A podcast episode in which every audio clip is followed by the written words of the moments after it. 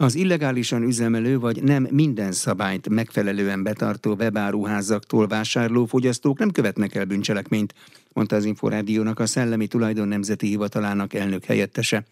Lábodi Péter hozzátette, az üzletszerű szellemi tulajdoni jogsértés azonban nagy károkat okoz az alkotók számára, ezért ez a tevékenység a jogeszközeivel üldözendő. Rozgonyi Ádám interjúja. Ezen oldalak, tehát a nem legális forrásokból vagy tartalmat közvetítő oldalaknak a használata az mit von maga után, magával von-e bármilyen jelente bűncselekményt? Alapvetően itt egy nagyon fontos különbségtétel az, hogy a fogyasztók, tehát akik az adott tartalmat keresik és elérik, ők nem minősülnek semmilyen bűncselekmény elkövetőjének. Ők ugye a tartalmaz hozzáférnek, de azzal későbbi szellemi tulajdon körébe tartozó felhasználást nem végeznek jogi szempontból. Kifejezetten azok, akik jogsértőek, és egyébként büntetőjogi eszközökkel is üldözendőek, akik ugye illegálisan engedély nélkül akár fizetős SMS szolgáltatások, vagy, vagy egyéb profitra törekvés keretében teszik elérhetővé ezeket a tartalmakat a nyilvánosság számára, az esetükben megáll egy, egy büntetőjogi tényállás, és egyébként ez az egész Európai Unióban így van, sőt ez egy nemzetközi kötelezettsége is rengeteg országnak, hogy, hogy büntető jogi eszközökkel is üldözze azt a fajta üzletszerű szellemi tulajdoni jogsértést, ami, ami hát ugye nagy károkat okoz az alkotók számára. Érdekes kimutatások is vannak egyébként azzal kapcsolatban, hogy milyen komoly károk származhatnak a, a hamis termékek, vagy pedig hát a, a jogszerűtlenül felhasznált szellemi tartalmakkal kapcsolatban. Egy pár évvel ezelőtti tanulmány mutatott rá arra, hogy az Európai Unióban mintegy 60 milliárd eurós kárt okoznak ezek a cselekmények, és 500 ezer munkahelyet munkahelynek az elvesztéséhez járulnak hozzá. Magyarország vonatkozásában ezek körül 300 milliárdos összeg és 10 ezer munkahelyet érint, ezeknek az elvesztését okozhatja ez a tevékenység, úgyhogy komoly gazdasági jelentősége van ennek a területnek, és ezért is látszik, hogy sok kormányzat, illetve az Európai is törekszik arra, hogy, hogy minél inkább fellépjen az ilyen cselekmények ellen. Egyébként még áprilisban adtak át díjat ugye a szellemi tulajdonvédelmében tudatos szervezeteknek, de hogy lehet ebben a tekintetben tudatos egy szervezet, mit jelent pontosan, hogy a szellemi tulajdon védelmét tulajdonképpen gyakorolják? Igen, fontos, hogy el is, el is ismerjük azokat, akik ezen a területen tudatosak, és mi egyébként több pályázatot is hirdetünk, például egyetemi hallgatók számára diplomunka kifejezetten szellemi tulajdonnal kapcsolatos körben, illetve számos tartalmat teszünk elérhetővé, amivel, amivel tudjuk képzéseket támogatni, vagy akár direkt is vannak szerzőjogi iparjogvédelmi területeken. És hát a lényeg az az, hogy ezekkel az alapismeretekkel, hogyha minél többen rendelkeznek, akkor megismerhetik azokat a feltételeket, amik biztosítják azt, hogy ha ezeket betartják, akkor a szellemi tulajdonnal kapcsolatos, hogy mondjam, pozitív lehetőségek, amik a, amik a kreatív ipar támogatják, vagy, a, vagy az innovációt, hogy ezek, ezek minél inkább meg tudjanak valósulni, és a legalitás keretein belül tudjanak működni a cégek. Esetleg, ha már ennyit beszéltünk hogy a szellemi tulajdonról, esetleg említene egy mondjuk egy híres magyar vonatkozású ilyen terméket, ami nyilván lehet a művészet területéről, vagy bármely más területről, ami mondjuk egyből Magyarországhoz kapcsolja ezt a fogalmat? Hát ugye egy nagyon híres ügy volt az üvegbetonnal kapcsolatos iparjogvédelmi oltalmak a kérdése, ahol kifejezetten a szellemi tulajdon adta jogi keretek tudtak aztán egy olyan védelmet adni, hogy, hogy egy peres úton is egy nem feltétlenül legális felhasználás meg tudjon akadályozni egy, egy hazai feltaláló. De, de, de akár a szellemi tulajdon más területein is, például a védjegyek esetében nagyon nagyon régi védjegyeink is vannak, például az Appentársa, amelynek több mint 130 éves a, a védjegye.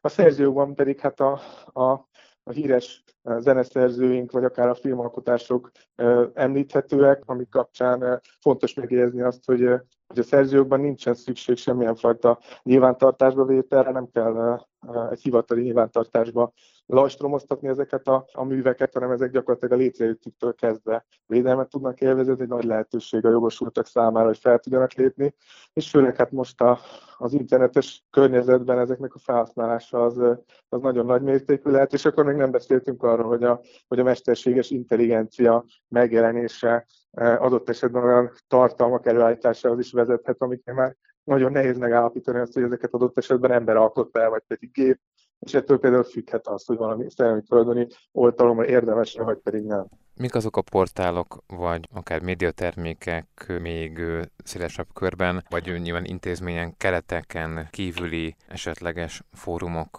amelyek hát a szellemi tulajdonnal foglalkoznak, esetleg az ismeret bővítést segítik ebben a témakörben? Említettem azt, hogy, hogy fontos tényező az, hogy ismerjék azt a fogyasztók, a lakosság, hol érhetőek el legális úton tartalmak az online környezetben. Létezik is egy ilyen Hungarotéka nemzeti oldal, ami akár a Szellemi Nemzeti Hivatal a honlapjáról is elérhető. Itt szerepelnek olyan oldalak, olyan szolgáltatások, amik biztosítanak, amik onnan jogilag megfelelő keretek között engedély mentén tesznek előttevő tartalmakat, tehát ezt, ezt tudom ajánlani.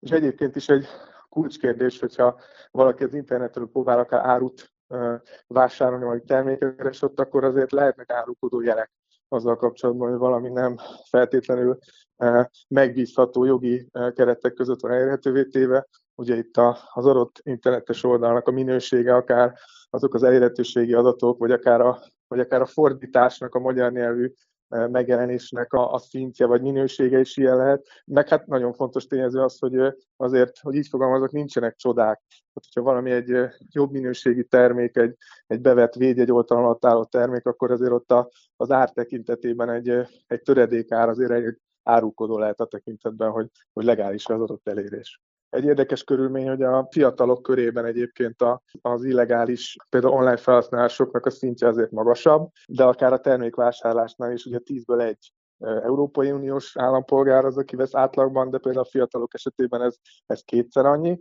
Viszont egy érdekesség ezzel együtt, hogy, a, hogy rámutatott arra is az a tanulmány, hogy a fiatalok esetében talán a társadalmi felelősségvállás az, az nagyobb, ami abban érhető tetten, hogy kifejezetten akként válaszoltak, hogy esetükben például a munkahelyek elvesztése, vagy pedig a gazdasági szintje az üzleteknek, a, a vállalkozások működésének a, a megtartása, a megmaradása, ez egy fontos szempont. Tehát, hogyha, hogy ennek a tükrében kevésbé fordulnak illegális termékekhez, hogy, hogy ezt, ezt a, ezeket a károkat meg tudják előzni. Lábudi Pétert a Szellemi Tulajdon Nemzeti Hivatalának elnök helyettesét hallották. Paragrafus. Minden, ami jog. Külföldi utazás előtt érdemes tájékozódni, mit és milyen mennyiségben vihetünk ki, és mit hozhatunk haza az út végén, hívta fel a figyelmet a Nemzeti Adó és Vámhivatal.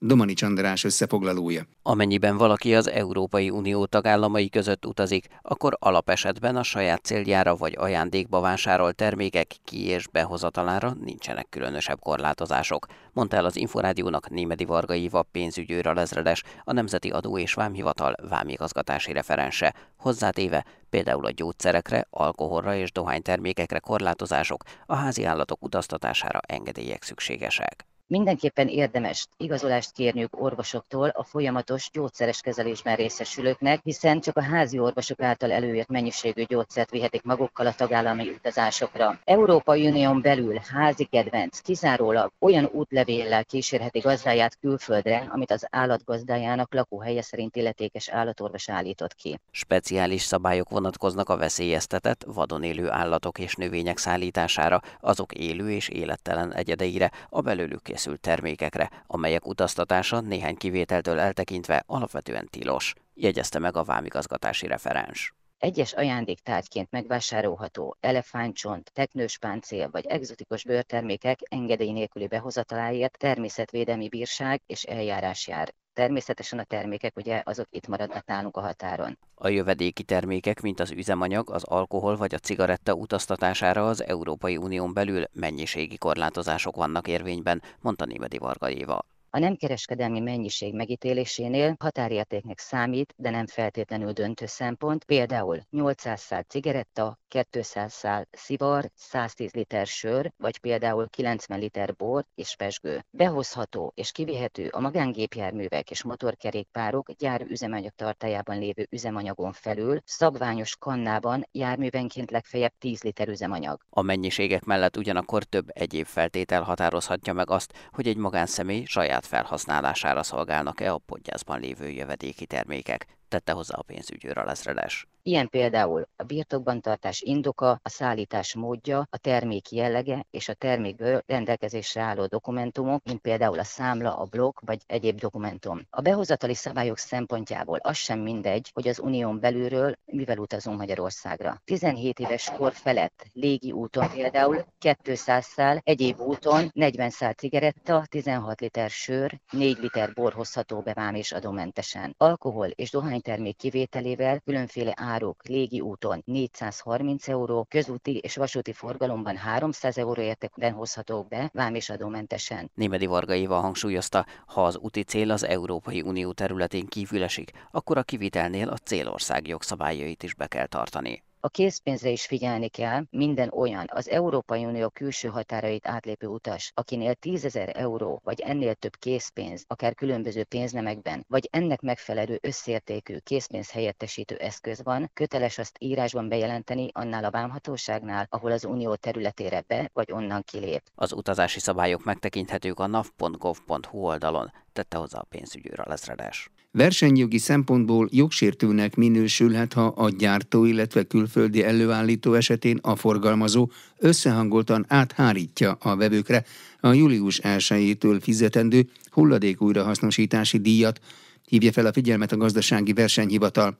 A részletekről Sipos Ildikó kérdezte Horváth Bálintot a GVH szóvivőjét. Július 1-től átalakul a hulladékgazdálkodási rendszer, ugye uniós előírásoknak megfelelően létrejön az új úgynevezett kiterjesztett gyártói felelősségi rendszer, és ennek kapcsán hívta fel a gazdasági versenyhivatal arra a figyelmet, hogy versenyjogi szempontból jogsértőnek minősülhet a gyártó, illetve külföldi előállítás esetén a forgalmazó cégek által fizetendő fizetendő úgynevezett hulladék újrahasznosítási díjak összehangolt továbbhárítása a vevőkre. Egy párhuzamot ad, hogy hasonló jogsértésért bírságolta meg a versenyhivatal 2019-ben a legnagyobb hazai elemgyártókat, amiért a szektorban 2005-ben bevezetett hulladékkezelési díjat egységesen, tehát teljes egészében és egymással egyeztetve hárították át a vevőikre, és ezért a kartel esetért, ugye ez egy kartelezés volt,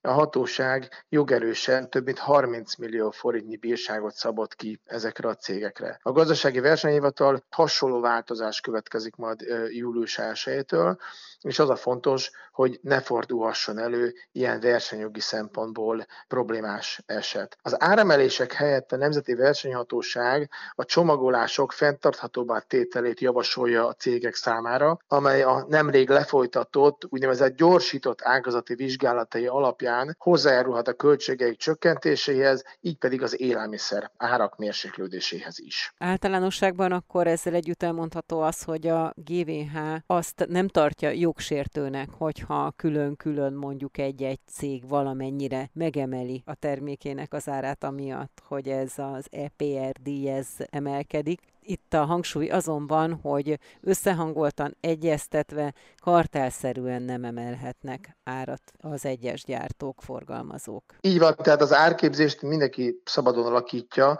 Lényeges azonban, hogy ezt a díjtételt a jogszabályok egyértelműen gyártói felelősségi kötelezettségként határozzák meg, nem pedig a vevőkre, azaz közvetve vagy közvetlenül a fogyasztókra áthárítandó költségelemként, és amennyiben a díjtételt az érintettek összehangoltan hárítják át a vevőkre, akkor az együttműködésük versenykorlátozó megállapodásnak is minősülhet, ami súlyos jogi következményekkel is járhat. De ami a legfontosabb, hogy a gazdasági versenyhivatal arra hívta fel a figyelmet, hogy az élelmiszer csomagolások fenntarthatóságával kapcsolatos megállapításai továbbra is élnek, amelyeket ugye a tejtermékek és a tartós élelmiszerek piacán lefolytatott gyorsított ágazati vizsgálatok esetében tettek a versenyhivatal szakértői. A két vizsgálatban a GVH szakértői egyaránt azt állapították meg, hogy az élelmiszerpiacokon a fenntartható csomagolás ösztönzése mérsékelni tudná a gyártók költségeit, így hozzájárulhatna a fogyasztói árak csökkenéséhez is. Ezek a javaslatok ezek összhangban vannak az újonnan bevezetett díjtétel szabályozási koncepciójával is, amelyben az alacsonyabb környezetterhelésű, tehát könnyebben újrahasznosítható, például papír, üveg vagy textil csomagolások kilogrammonkénti kiterjesztett gyártói felelőssége díja jóval alacsonyabb, mint például a műanyagoké, ezáltal is motiválva a gyártókat a környezetbarát csomagolási megoldásokra. Horváth Bálintot, a gazdasági versenyhivatal szóvivőjét hallották. Paragrafus. Minden, ami jog. Fülsiketítőek a mesterséges intelligencia veszélyei ügyében megkongatott vészharangok, mondta Antonio Guterres ENSZ főtitkár. Szerinte a nemzetközi atomenergia szabályozásának mintájára szükség van egy mesterséges intelligenciára szakosodott hivatalra. Jakab Roland, a Mesterséges Intelligencia Koalíció elnöke is egyetért az Inforádiónak azt mondta, mielőbb átfogó nemzetközi szabályozást kell kialakítani. Varga Mónika interjúja. Az elmúlt tíz évben a mesterséges intelligencia, mint technológia olyan léptékű fejlődésnek indult, amit sokan egy egy új ipari forradalom kezdetéhez hasonlítanak. A mesterséges intelligencia egy általános célú technológia. Ahhoz hasonlíthatnám, mint az áram vagy a robbanó motor megjelenése. Amikor föltalálták ezeket, akkor senki sem gondolta, hogy néhány évvel később milyen alkalmazási lehetőségei lesznek az áram esetében. Egy sor olyan dolog, ami az emberek életét tette jobbá, élhetőbbé. Így vagyunk most a mesterséges intelligenciával is meggyőződésem szerint, csak itt most a folyamatok sokkal gyorsabban történnek, mint az áram esetében, vagy a robbanó motor esetében. Tehát nekünk embereknek kell megalkotni azokat a szabályokat, amelyek mentén ezt biztonságosan az emberek jóléte érdekében tudjuk használni. De azért vannak nagyon ijesztő hírek. Néhány hete hozták nyilvánosságra, hogy az amerikai hadsereg egyik szimulációja során egy mesterséges intelligencia által vezérelt drón annak érdekében, hogy a feladatát teljesíteni tudja, egyszerűen úgy döntött, hogy kiiktatja a vezetőjét, az irányítóját, hogy ne tudjon beavatkozni. Ezek nagyon aggasztó kísérletek valóban, ezért is nagyon fontos, hogy kialakítsuk a szabályokat, kialakítsuk azt, hogy milyen adatokból tanítjuk ezeket a modelleket, kialakítsunk olyan területeket, ahol ezeket az alkalmazásokat modellezni tudjuk, ki tudjuk kísérletezni, hogy milyen hatása lesz a, a későbbiekben. Akkor nemzetközi szabályozásra van szükség? Ugye Antonio Guterres ENSZ főtitkár a Nemzetközi Atomenergia Ügynökség mintájára egy a mesterséges intelligenciával foglalkozó testület felállítását sürgette úgy gondolom, hogy ennek a létrehozása elengedhetetlen. A világ szinte minden pontján, Egyesült Államoktól, Európán keresztül egészen Kínáig mindenki gyakorlatilag investál a technológia fejlődésébe, senki sem szeretne lemaradni. Éppen ezért fontos, hogy a keretrendszert az emberiség meg teremtse saját maga számára, hogy ezeket a technológiákat milyen ütemben és pontosan mire és hogyan használjuk. Mert valóban így van, hogy egy ilyen generatív, mesterséges intelligenciával nagyon sok dolgot lehet tenni, amely gyakorlatilag inkább veszélyeket hordoz. Fényképeket, videókat tudunk manipulálni, félreinformálásra, befolyásolásra is lehet ezeket használni. Ezeket a veszélyeket kell nagyon körültekintően feltárni, és a megfelelő szabályokat megalkotni. Hogy látja ebben minden ország érdekelt? Például a fegyvereknél használt mesterséges intelligencia esetében versenyhátrányt okozhat, hogyha valaki egy szabályozást magára kötelezőnek érez, és az hátrányba kerül például a fegyverkezési versenyben. Tehát érdekeltek ebben az országok, hogy valóban tisztességes módon ez szabályozva legyen? Én azt gondolom, hogy igen. A társadalom fogja kikényszeríteni, hogy ezekről a kérdésekről igenis közösen döntsünk. Az EU egy megfelelőségi szabályozást kíván, illetve szeretne bevezetni, ami egyfajta minősítést biztosít a mesterséges intelligencia alkalmazások piacra viteléhez. Ez egy előremutató gondolat, és elő vagy utóbb a világ más pontjain is ezt a megközelítést fogják alkalmazni, mert enélkül gyakorlatilag nem lesz kooperáció a világban, illetve az egyes nagyobb gazdasági térségek nem fogják engedni, hogy ha valamit valaki kifejlesztett az a saját piacán, hogyha nem felel meg az ő szabályzói elvárásainak, az bevezetésre kerüljön. Én azt gondolom, hogy itt egy nagyon széles körű együttműködésre van szükség, és meg lesz a kölcsönös érdek és érdekeltség, hogy egy ilyen együttműködés, egy ilyen platform, egy ilyen közös gondolkodás létrejöjjön. Jakab Rolandot a Mesterséges Intelligencia Koalíció elnökét hallották. Paragrafus. Minden, ami jog. Globális szinten minden harmadik ember romló közbiztonságot érzékel a közvetlen környezetében, a magyarok körében azonban egy ötöd ez az arány, mutat rá az Ipsos Crime Report 2023 nevű globális kutatás, mondta az Inforádiónak Kovács Balázs, az Ipsos marketing és kommunikációs igazgatója. A magyarok mindössze 20%-a jelezte azt, hogy romlott a helyzet az elmúlt 12 hónapban az országban, ami nem tűnik kis számnak, de hogyha összevetjük a további 28 ország eredményével, akkor kiderül, hogy Magyarország az utolsó negyedben tartózkodik ezzel. Amikor tételesen végigmegyünk a bűnelkövetési formákon, akkor Magyarországon is viszonylag magas értékek jönnek ki arra vonatkozóan, hogy az elmúlt 12 hónapban közvetlen szomszédságában tanulja volt-e, vagy hallott-e bizonyos bűncselekmény eseményekről. A rongálást 41% említette, 37% betörésről beszélt, vagy például 29% járműlopásról. Ezek a magas értékek azonban nemzetközi összehasonlításban megint a legjobb országok közé sorolnak minket. Magyarország egyértelműen az egyik legbiztonságosabb európai országnak tűnik a lakosság válaszai alapján, világszinten is a biztonságos országok között említhető. Úgy gondolom, hogy az adott országban tapasztalható néplélek vagy általános hangulat is egy kicsit befolyásolta ezeket a válaszokat. Magyarok tipikusan szeretnek panaszkodni, és gyakran el is túlozzák a probléma mértékét. Valójában nem érzékelnek nagy problémákat, amikor megkérdezzük arról, hogy mennyire elégedettek a hatóság munkájával, akkor mégis inkább negatív válaszokat adnak. Az ügyészség és más feljogosított szervezetek eszközei június 25-től tovább bővülnek. A fogyasztóvédelemről szóló törvény ekkor hatályba lépő módosítása hatékony fellépést kíván biztosítani a fogyasztók védelmében. A törvénymódosítás úgynevezett képviseleti kereset indítására ad lehetőséget. A részletekről Rozgonyi Ádám kérdezte Jagusztin Tamást, a Pest vármegyei főügyészség közérdekvédelmi osztályának osztályvezető ügyészét. Az ügyészségnek a szerepe a fogyasztóvédelemben az mindig is kiemelt volt. Széles körű lehetőségekkel rendelkezik az ügyészség, ugye egyrészt a büntetőjogi feladatai kapcsán a fogyasztókat ért bűncselekmények esetén ugye a büntetőjogi eszközökkel tud részt venni, de eddig is a polgári jogi területen is jelen volt.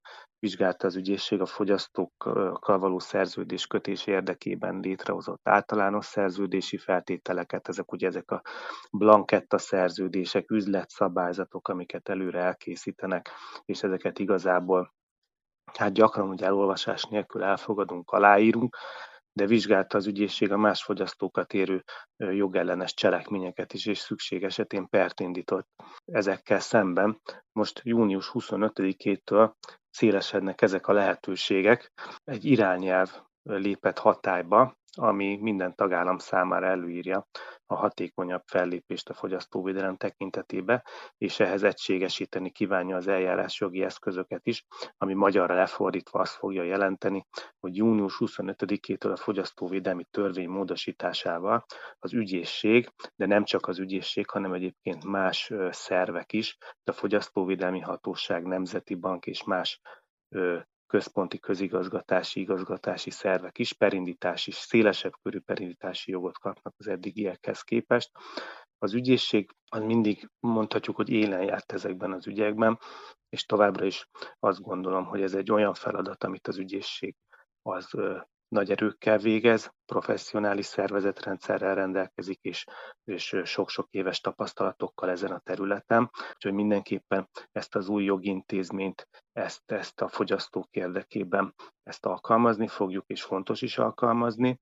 Ebben, ebben élen fog járni az ügyészség. Ez a jogszabály, ez egyrészt hatékonyabb fellépési lehetőséget biztosít, tehát ami azt jelenti, hogy a, az ügyészség számára a szankciók köre, a perben érvényesíthető igények köre az bővebb lesz, kérhet az ügyészség kártérítést, pénzt visszafizetést a fogyasztók számára, cserét, valamilyen terméknek a visszacserélését, a vállalkozásnak, a jogsértő vállalkozásnak a kötelezését, arról, hogy szüntesse meg a jogsértő gyakorlatát, vagy tegyen közzé olyan tájékoztatást, amivel a fogyasztók tisztában lesznek azzal, hogy őket milyen jogsértés érte, illetve, hogy hogyan kaphatnak jóvátételt. Tehát ez az egyik körömbe, ez az új jogszabály, ez nagyon jó lehetőségeket fog adni a perindítók számára. A másik pedig az, hogy a feltárható jogsértések köre is ki fog szélesedni, az adatvédelem területére, fogyasztókkal szembeni tisztességtelen kereskedelmi gyakorlatok, gyógyszerekkel való visszaélések, energiaszektorban lévő esetleges visszaélések, és még rengeteg olyan területre, amit most itt felsorolni is nagyon sok lenne, ugyanis ennek az irányelvnek a melléklete, amire pert lehet indítani, az 66 olyan uniós rendeletet, és irányelvet tartalmaz, ami a magyar jogban is alkalmazandó, vagy átültetéssel, de alkalmazandóvá válik. Tehát 66 olyan terület lesz az eddigi ö, 10 párhoz képest, ugye hát ez egy jelentős bővülés, ahol lehetőség lesz vizsgálatot folytatni és bíróság előtt fellépni a fogyasztók érdekében. Igen. A törvénymódosítás milyen keresető indítására ad majd lehetőséget? Két, alapvetően két keresett típus van, amit, amivel lehet élni a perindítóknak. Az egyik a jogsértés megszüntetésére irányuló keresetek. Ilyenkor a perindító azt kívánja elérni, hogy a bíróság állapítsa meg, hogy jogsértés történt és szüntesse meg. Mondjuk például a fogyasztókkal való szerződésekben valamiféle érvénytelenségi ok áll fönn, vagy olyan információkat kapnak a fogyasztók, akár levélbe, akár interneten keresztül, telefonon keresztül, vagy a adott vállalkozás által működtetett honlapon, amik megtévesztőek, amik félrevezetőek a fogyasztók számára, lényegben becsapják őket. Ilyen esetekben akkor a bíróság elrendelheti ezeknek az információknak a megszüntetését, törlését, eltüntetését, fogyasztók újratájékoztatását. Ez az egyik kör. A másik kör, amikor kifejezetten valamiféle vagyoni kártérítésre van mód, vagy más jóvátételre, kompenzációra a fogyasztók érdekében, ekkor kifejezetten a perindító azt kérheti a bíróságtól, hogy állapítsa meg azt, hogy a vállalkozás köteles azt az adott jogsértéssel okozott kárt megtéríteni, azoknak a fogyasztóknak, akiket ezeket bizonyíthatóan érintett, azok ezt az összeget kapják vissza, vagy azt a fajta jóvátételt, amit a perindító kért, azt kapják meg ami nagy előnye ennek a fajta pertípusnak, hogy a fogyasztóknak nem kell a perben részt venniük, nem kell a bíróságra menniük, nem kell ügyvédet fogadniuk, a perindító fogja az ő, ő képviseletüket ellátni. Említette, hogy ez egyfajta hát többlet feladatot is ró az ügyészségekre tulajdonképpen. Ez mit jelent, és hogyan lehet ezt a mondjuk megsokasodott számú feladatot majdani feladatot tulajdonképpen ellátni. Hát, hogy pontosan ez mennyi többlet munkát fog jelenteni, az nyilván majd azt az idő fogja megmondani. Ugye hát, hogy mennyi mennyi ügy kerül az ügyészség elé, alapvetően abból fogjuk ezt látni. Minden esetre az ügyészségek, ugye ez főügyészségekként, hogyha lebontjuk, mindenhol rendelkeznek azzal a szakembergárdával és azzal a professzionális felkészültséggel, ami ennek a feladat ellátásához szükséges lesz. Ugye eddig is fogyasztóvédelmi feladatokat láttak el az ügyészek, ezek után is fognak. Az ügyészségen ezzel kapcsolatosan már megvannak a megfelelő előkészületek, továbbképzések, úgyhogy azt gondolom, hogy a szervezet az teljes mértékben készen áll erre a feladatra. Összességében elmondható, hogy az lehet mindezen változásoknak az előnye, hogy a fogyasztókára úgy is megtérülhet, hogy bírósági perben tulajdonképpen nem kell részt venniük. A fogyasztók számára ez az egyik nagyon nagy előnye. Ugye a fogyasztó védelemnek, illetve a fogyasztókat ért károkkal szembeni fellépésnek az egyik legnagyobb nehézsége, hogy a fogyasztók nehezen fordulnak bírósághoz. Ugye ennek lehet többféle oka, egyszerű pszichés idegenkedés a perléstől, vagy a, vagy, vagy a jogi tudás hiánya, de lehet olyasmi praktikusabb oka, hogy egyszerűen a, a perköltségtől félnek az emberek, ugye nem tudják előre megmondani, hogy ez mekkora anyagi teherrel járhat, jogi képviselőt kell fizetni, nem tudja, hogy meg fog ezt térülni. És ugye sok olyan tényező van, ami miatt végül az emberek nagy része úgy dönt, hogy, hogy eláll az igényérvényesítéstől, főleg, hogyha a kárérték olyan mértékű, kisebb mértékű, ami miatt mondjuk meg se éri neki a befektetett energiát. Ugye ennek most az a következménye, hogyha a teljes piacot nézzük, akkor ezekből a relatíve kisebb jogsértésekből ugye rengeteg van és lesz, hiszen a vállalkozások ugye bízhatnak abban, hogy akkor a fogyasztók nem fognak bírósághoz fordulni, de ezeknek a jogsértéseknek még az egyén számára kicsik is összességében hatalmas összeget fognak kiadni, hogy nagyon fontos, hogy valaki ezeket összefogja és fellépjen ezekkel szembe. A fogyasztónak ebben a perben ugye mivel nem kell részt vennie, nem vesz részt, nincs perköltség kockázata, hogyha netán a per az vesztességgel zárul, akkor az őt nem fogja terhelni. Ha ezt kéri az ügyészségtől, a perindítást, ugye az se, az, annak sincsen semmiféle díja. Viszont, hogyha per nyereséggel zárul, tehát a bíróság a, a kereseti kérelemnek helyt ad, akkor a fogyasztó onnantól kezdve kérheti a kárának a megtérítését, hogyha a vállalkozás önállóan azt nem fizeti meg az ítélő, ítélet alapján, illetve akár végrehajtóhoz is fordulhat, hogy hajtsa be a vállalkozáson a neki járó összeget. Jagustin Tamást a Pestvár megyei főügyészség közérdekvédelmi osztályának osztályvezető ügyészét hallották. Paragrafus. Minden, ami jog. Jogi magazinnal legközelebb egy hét múlva jelentkezünk. Munkatársam Rozgonyi Ádám nevében is köszönöm figyelmüket, Exterde Tibor vagyok.